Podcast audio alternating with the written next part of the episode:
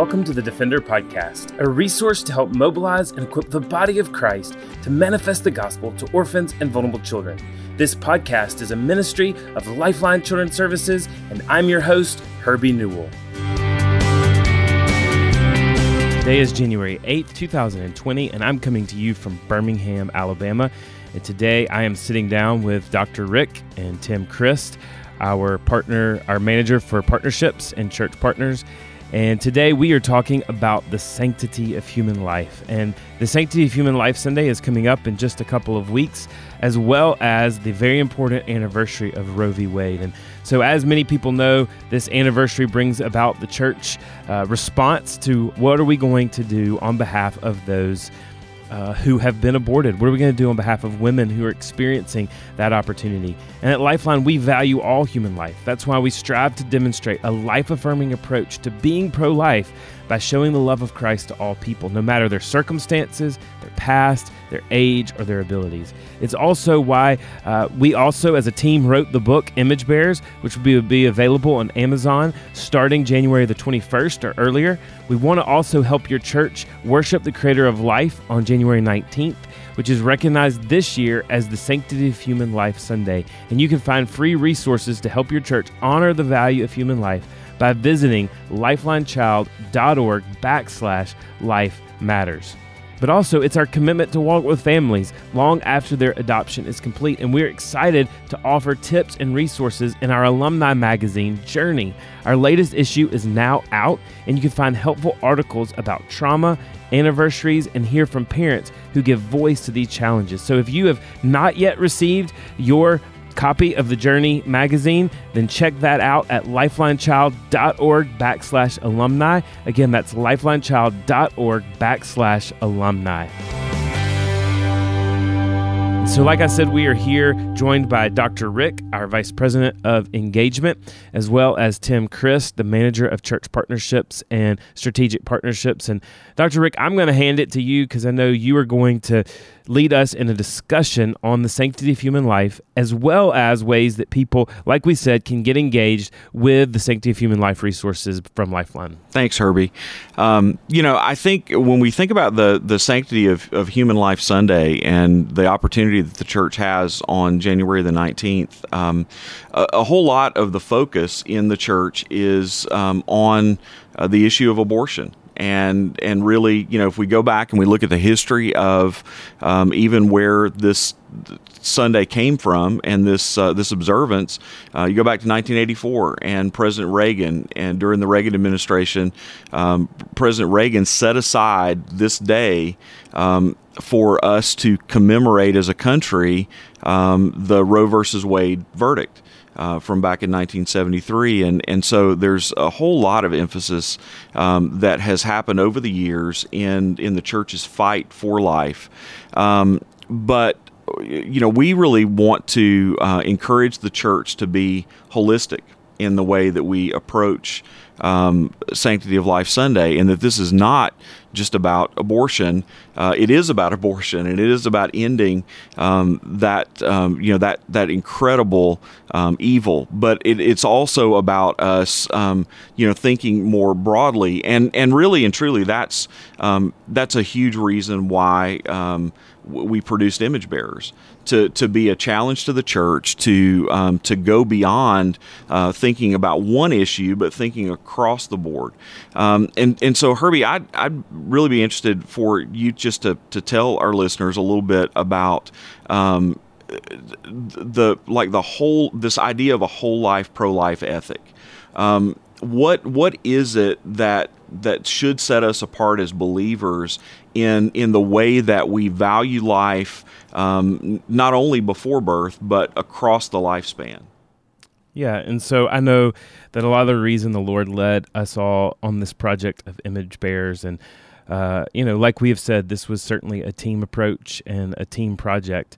Uh, someone had to have their name on the byline, and, and unfortunately, I guess that fell to me. But uh, what what we really wanted folks to understand to see is that throughout Scripture, this whole idea of being pro life uh, was given to the Church of God. It, it, it was this uh, standing up for life because it was made in the image of God, and and we are therefore fierce defenders of life, and and that does start in the womb, and it must start in the womb. We must defend life in the womb. We have a horrible situation in our country and around the world with a genocide of life inside of the womb. Life is seen as unneeded, unwanted, or life is seen as uh, devalued uh, because of a syndrome or because of an imperfection. But we, as God's chosen people, know that before the beginning of time, as Psalm 139 says, God knit us together. He planned us out. Uh, there is not a person that is inside of a womb who is, is there by accident. There is not a person inside of a womb that is there by happen chance. And there is not a person inside of a womb that is imperfect and does not deserve the opportunity for life. And so we, as the body of Christ, must stand up for life. The reality of of our salvation in Christ, the reality of the, the knowing that Jesus is Lord and He is Savior, and that we are His children, and that He is our God drives us to be fierce defenders of life. And that does start in the womb. But Dr. Rick, really what we were looking at in image bearers was not just that we need to advocate governments, that we need to advocate around the world for life in the womb, but we also need to start showing that we really do value life. And one of the ways we do that is by valuing life outside of the womb. And so when we, as Christ followers, we're caring for orphans, when we're caring for the vulnerable, when we're caring for the poor, when we're caring for the needy, when we're caring for the refugee, when we're caring for others that might look different than us or culturally different than us, when we're caring for children that uh, are special needs and adults that are struggling with special needs, that's when we begin to show that we really do believe that life is precious. Because if we advocate for life to be born, if we advocate for life to come uh, to fruition through the birthing process, but then we turn a blind eye to that same life that has been born, then really are we showing a pro life, whole life ethic?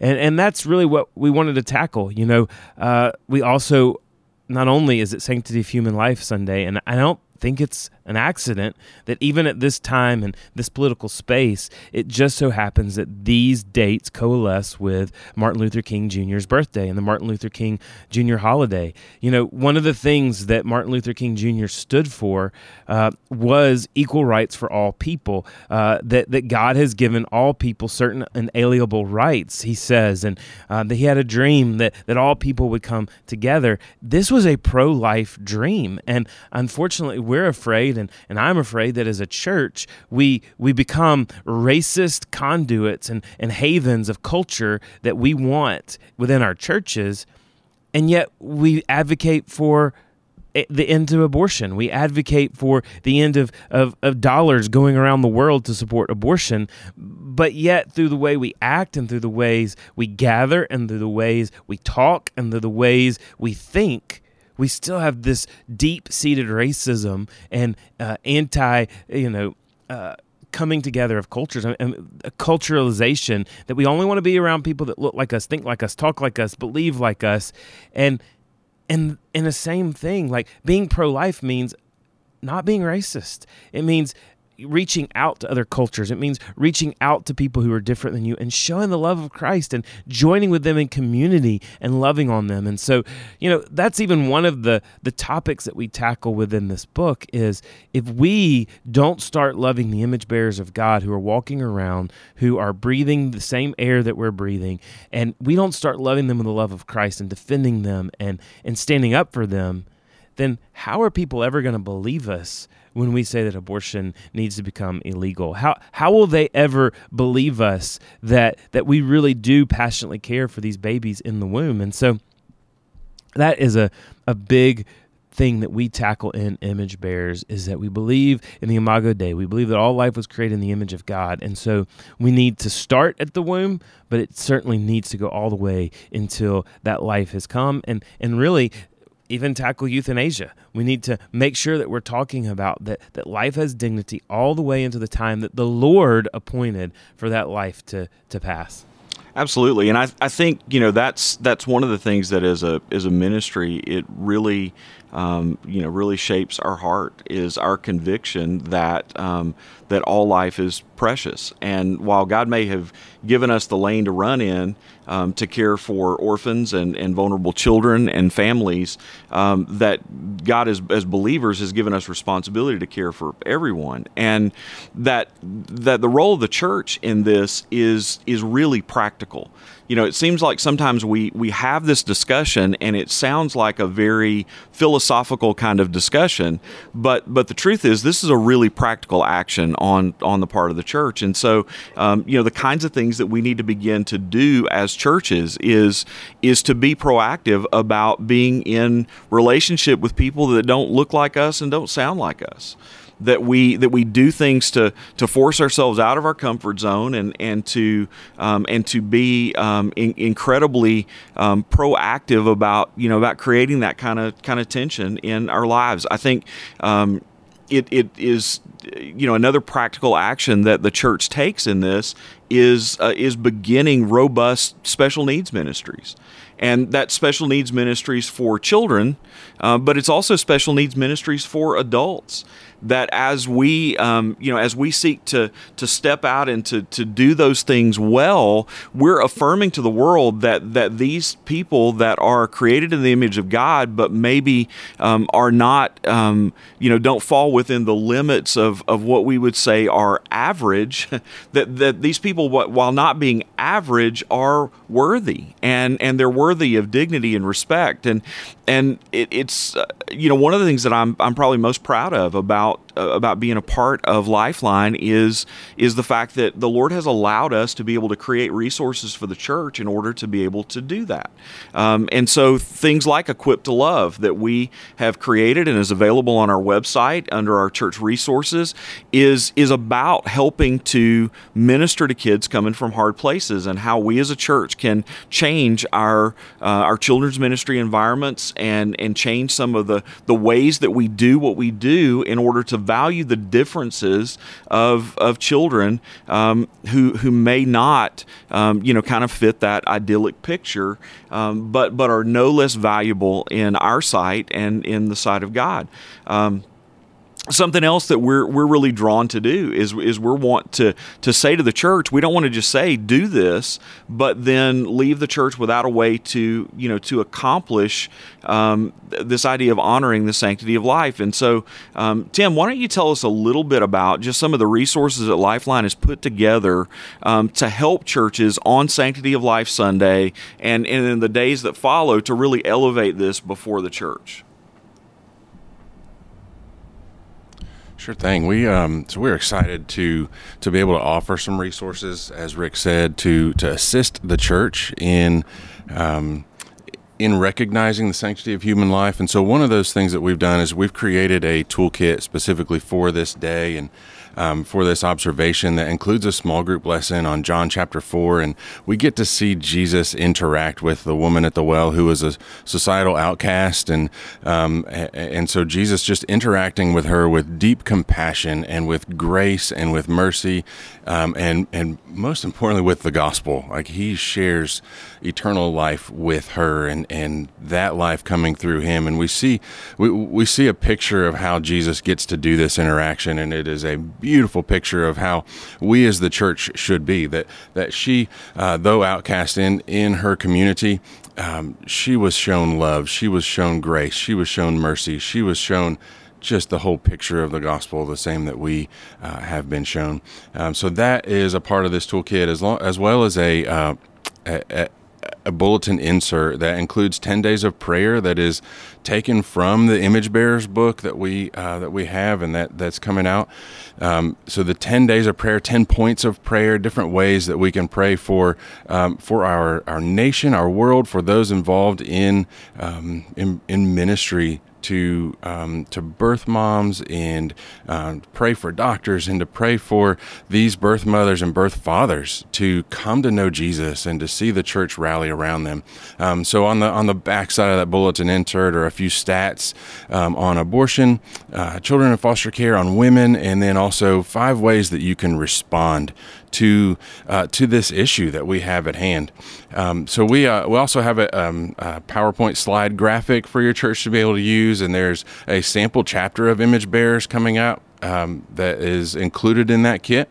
Um, and also on our page, lifelinechild.org backslash life matters, there's a, a, sermon video by Herbie Newell called The God Who Seeks the Outcast, a powerful uh, word from, uh, from God's Word to the church. Um, and we have a birth mother testimony video of Naomi, who that is a powerful testimony to be able to to show the church to um, to see that um, that all people are made in the image of God and that all people are deserving of this compassion, this truth, and this this life. Um, and on top of that, we're going to be hosting a webinar for the church on how to get engaged with with women that are found in unexpected pregnancies uh, on January 29th. We'll host that at noon and at six, and you can register on the same website, lifelinechild.org backslash life matters. Uh, and one thing we're doing this year too is uh, a call to prayer. That'll be every Wednesday beginning January 22nd, running through February 19th at 11:30 a.m. Uh, via Facebook Live on Lifeline's main Facebook page, which is facebook.com slash uh, Lifeline Child. Um, so other ways that we also want to help out is we would love to host an info table on the Ministry of Lifeline. Uh, um, just ways to get involved in pro life ministry. Um, at your church, we'd love to conduct an adoption info meeting if that's a possibility. Um, speak to your church family uh, either uh, for a few minutes during Sunday morning worship, during Wednesday night, during small groups on Sunday. Uh, we would love to do that or to meet with church leadership about how to get involved in ministry to children in foster care families that are active in foster care, adoptive families, birth mothers, birth fathers, and unexpected pregnancies, uh, how to minister to DHR or CPS in your area. So, uh, all of these resources are, are available, and we love being able to put these out for the church to use we're really excited about the opportunity to host this Facebook Live and the opportunity to rally the church together beginning on January 29th to for prayer uh, around the church rising up to um, to honor the the dignity and worth of every life uh, in. Uh, because of who our Father is, um, as we as we close down today, Herbie, I want to I just want to take one opportunity to talk about um, because we've we've certainly talked about the idea that that honoring the sanctity of human life is much more than um, the abortion issue, and it's much much more against about being um, against things uh, that come against life. But um, but but I think we also want to take the opportunity to say that on this Sanctity of Life Sunday. Um, perhaps for the first time in our lifetimes, we are standing on the precipice of an opportunity to see a, a, shift in the laws of our nation and to, to see a shift in the culture of our nation.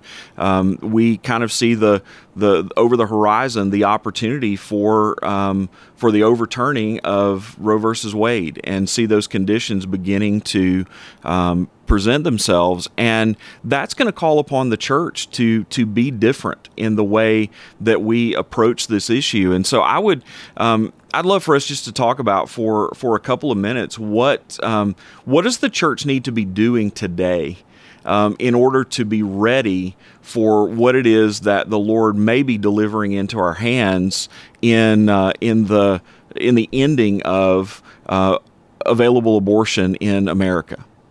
Yeah, well, I, I, I think we all believe that that day is at least plausible and in sight, and and not even for political reasons, but one of the things that we've talked about as a team, and we talk about a bit in the book as well, is that we're living amongst this newer generation that is among the most pro life that has ever lived. Um, now, they have technology at their hands, they have ultrasounds at their hands, they have opportunities that are literally within clicks on computers to see a heartbeat, to see the formation of a baby in the womb. And as a whole, the millennial generation is is primarily ma- the majority pro life in the sense that they do believe that life inside of the womb is life. Now, where that gets a little squirrely is we also know that they also, as a generation, have a high ethic on not impressing your values upon others. And so that's certainly something that I hope and, and think and see that as believers, we can be discipling this generation that honestly is going to be in decision making power. They're in decision making power now, and they're just going to grow more in decision making power. Disciple them to understand that when you serve, when you really care for quote unquote your fellow man, the way to do that is by standing by what you believe and standing for something. Uh, and and that something standing for something is not that everybody can have their own opinion and do what they want, but standing for something is is having a right and having a wrong. And uh, I really believe that older generations can do that. I think the other thing that we see coming down the pipe is it's coming to a place and coming to a head because of that technology that even older generations who still want to try to deny that plausibility that this is really life are, are having to face the reality that the abortion debate has gotten down to a woman's right to choose. And it's no longer about convenience. It's about truly a woman's right to choose, or convenience. I say for, uh, you know, is this really a baby, right? Uh, and so it's just convenience on a woman's right to choose, or you know, potentially because the child in the womb has some type of disease or has some type of syndrome, and and those those legal debates are not holding water anymore, and as we were able to participate even here in the state of Alabama with a, a, pretty large sweeping ban on abortion in the state of Alabama. You see other states that are following suit with heartbeat bills, and Louisiana had uh, a bill, and other states are following suit with bills. And there's going to come a time when the Supreme Court will hear one of those arguments. They're going to bring one of those bills to bear, and I believe, and, and I believe others that believe, and legal pontificators believe, that the court is going to be forced to make a decision. And right now, the court does lean more on the pro life side. And so we believe that there could very well, it's very plausible that there could be a day that we could see Roe v. Wade turned over. Now, one of the things that that means is, and a lot of times we say government shouldn't be our only action, but I will say this government is important in the sense that if Roe v. Wade was overturned, and I think this is one of the things that people don't understand, that doesn't mean that abortion becomes illegal in our country. It means it becomes a state issue again. And many states, have not yet uh, come up with legislation on what they would do with abortion. And so it's important if your state doesn't have legislation on abortion that that you do something, that you advocate your state senators and your state representatives and your governor to to push legislation that would make a decision on what would abortion uh, what what would if would abortion be legal or illegal in your state. And obviously our prayer would be that every state would come to a place of of making abortion illegal. But I think that's important for us to know that Roe v. Wade isn't like this magical light switch. It just means it goes back to state control and to state power, which means that many states Alabama and Georgia and, and Louisiana and others have already made, even New York, right? In a way we wish they hadn't have gone, have made those decisions on that state level. But those decisions have got to begin to be made on state level. So we've got to advocate for government. But then I think we also have to understand and see because Roe v. Wade isn't a light switch, and all it means is it goes back to the states, that abortion is not going to all of a sudden evaporate from the scene of American life. And so as the church, we've got to do something fundamentally aggressive to start showing that we care for life. And that means walking along. Uh, the pregnancies of single moms and it it doesn't mean forcing them or or you know cajoling them to place for adoption it means loving on them even if their decision is to be a single mom. And it means how do we care for them? How do we wrap around them? How do we help them with job skills? How do we help them with life skills? How do we help them become the best mom that they can become. And that's not always by giving handouts, but that's by our presence, that's by discipling them, that's by loving on them, and that's by inviting them into our resources, into our networks to, to give them opportunities that they might not necessarily have. It means that we're going to have to do something aggressive for the way that as churches we care for children and adults with special needs. And and this isn't a, a segregated opportunity that drop off your child or your adult with special needs and we're going to go put them in a room and entertain them for uh, a Sunday. It means that our churches are going to have to start understanding what it means to love on children and adults with Down syndrome. It means that our churches are going to have to be refuges for kids and even adults with with autism and uh, Asperger's and and other types of uh, you know genetic diseases and, and and and disabilities. And it means our churches are going to have to be a welcoming place for these adults and these children and and love them and and actually begin to to to need them into the rest of our congregation so that they are a part of who we are, that they're worshiping with who we are. It, it might mean that we have to start looking a little bit differently about how our Sunday services look. You know, I think we have this idea today that you step into a Sunday service and the moment that the music starts, the first prayer starts, you can't, you shouldn't be able to hear a pin drop. But we need to understand that when we begin to embrace life, it means that we may have someone in uh, a wheelchair that is pulled to the front and has um, some disability and will make noises throughout the service. But we understand that that is a praise to our God. And one of the things that has been a, a true delight is, you know, a pastor and friend, David Platt, has started pastoring at McLean Bible Church. And one of the things that McLean Bible Church has done is they have aggressively started to care for adults and children that have special needs. And they don't uh, take them to a certain place of the building, they put them in a classroom, they literally incorporate them with the rest of the congregation.